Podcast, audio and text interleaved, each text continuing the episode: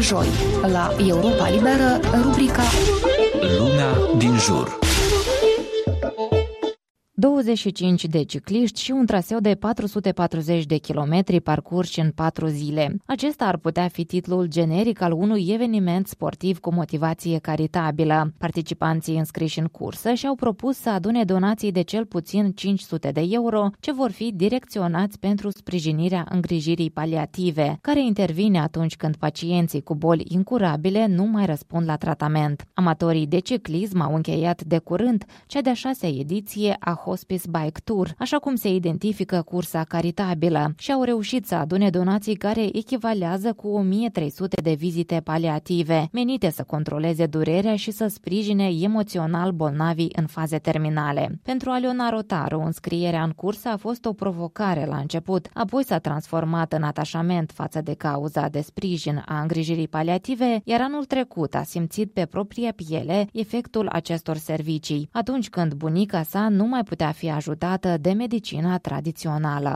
Atunci am simțit ce înseamnă că omului în câteva clipe au știut ce să-i facă, au știut să o ajute. Desigur, este foarte dureros pentru că înțelegi că dacă a ajuns omul acolo înseamnă că el pleacă, că el uh, te părăsește câte un pic. Acolo ea a mai trăit încă două săptămâni, însă a trăit uh, fără durere. Noi am beneficiat de aceste servicii gratuit, dar ele de fapt sunt foarte, foarte scumpe. Deci, uh, sub pretextul unei curse curajoase, o aventură. Inclusiv educăm mai multă lume. Află și despre necesitatea ca oamenii care suferă de boli incurabile și au suferințe majore să fie ajutați Rețeaua Hospices of Hope Moldova, cea care a organizat evenimentul caritabil, oferă îngrijiri pentru bolnavi incurabili din regiunile Ocnița, Orhei, Soroca și Taraclia. Costul serviciilor este asigurat în cea mai mare parte de Compania Națională de Asigurări în Medicină, însă rămân cheltuieli consistente în cazul cărora se mizează pe donații individuale și suport din partea oamenilor de afaceri a misiunilor diplomatice. Cu fiecare ediție, vizibilitatea evenimentului evenimentelor caritabile crește și implicit tot mai mulți oameni află despre îngrijirea paliativă și decid să sprijine aceste servicii. Așa se întâmplă și în cazul Cupei Anuale de Fotbal, eveniment organizat de Hospice Angelus Moldova, fundație care a pus bazele îngrijirii paliative în Republica Moldova. Turneul din acest an se va desfășura pe 25 septembrie. Echipele participante de la companii locale, internaționale sau ambasade, urmând să facă donații pentru a asigura continuitatea și calitatea serviciilor de îngrijire paliativă, ne-a spus Cristina Boboc, responsabilă de comunicare și colectare de fonduri în cadrul fundației. Ea atrage atenția că pe teritoriul întregii țări sunt circa 28.000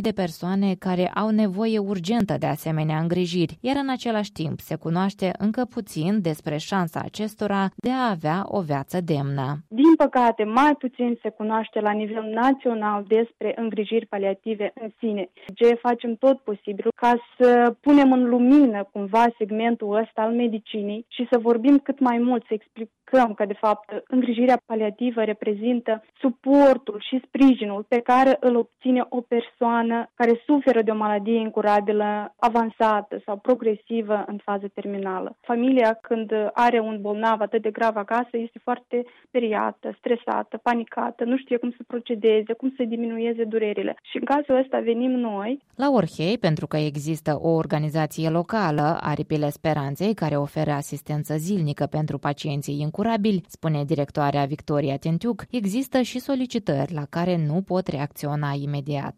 Medicii din secțiile spitalicești știu despre noi și direcționează pacienții, inclusiv și așa prin uh, transmitere directă de la unul la altul. Mulți stau în așteptare cu mare nerăbdare, pentru că uneori sunt cazuri grave, dar la noi sunt ocupate, de exemplu, toate asistentele medicale și nici de cum nu putem să luăm mai mulți. Pacientul revine acasă și au problemă cu controlul simptomelor, mai ales controlul durerii, de exemplu. Numărul persoanelor care ajung în serviciile de îngrijire paliativă este în creștere. Totuși, regretul specialiștilor din domeniu este că în afara asistenței rămân încă mulți pacienți. Se întâmplă din necunoaștere, dar și din lipsă de fonduri pentru a acoperi toate necesitățile județele. De asta, organizațiile specializate încurajează donațiile, inclusiv prin mecanismul oferit de stat, cum este direcționarea a 2% din impozitul pe venit. Fundația Hospice Angelus Moldova anunță de altfel că în acest an suma s-a triplat față de anul trecut, ceea ce înseamnă o încurajare pentru toți cei care vor să contribuie la susținerea fundației. Din Chișinău, Tamara Greșdeanu, Radio Europa Libera.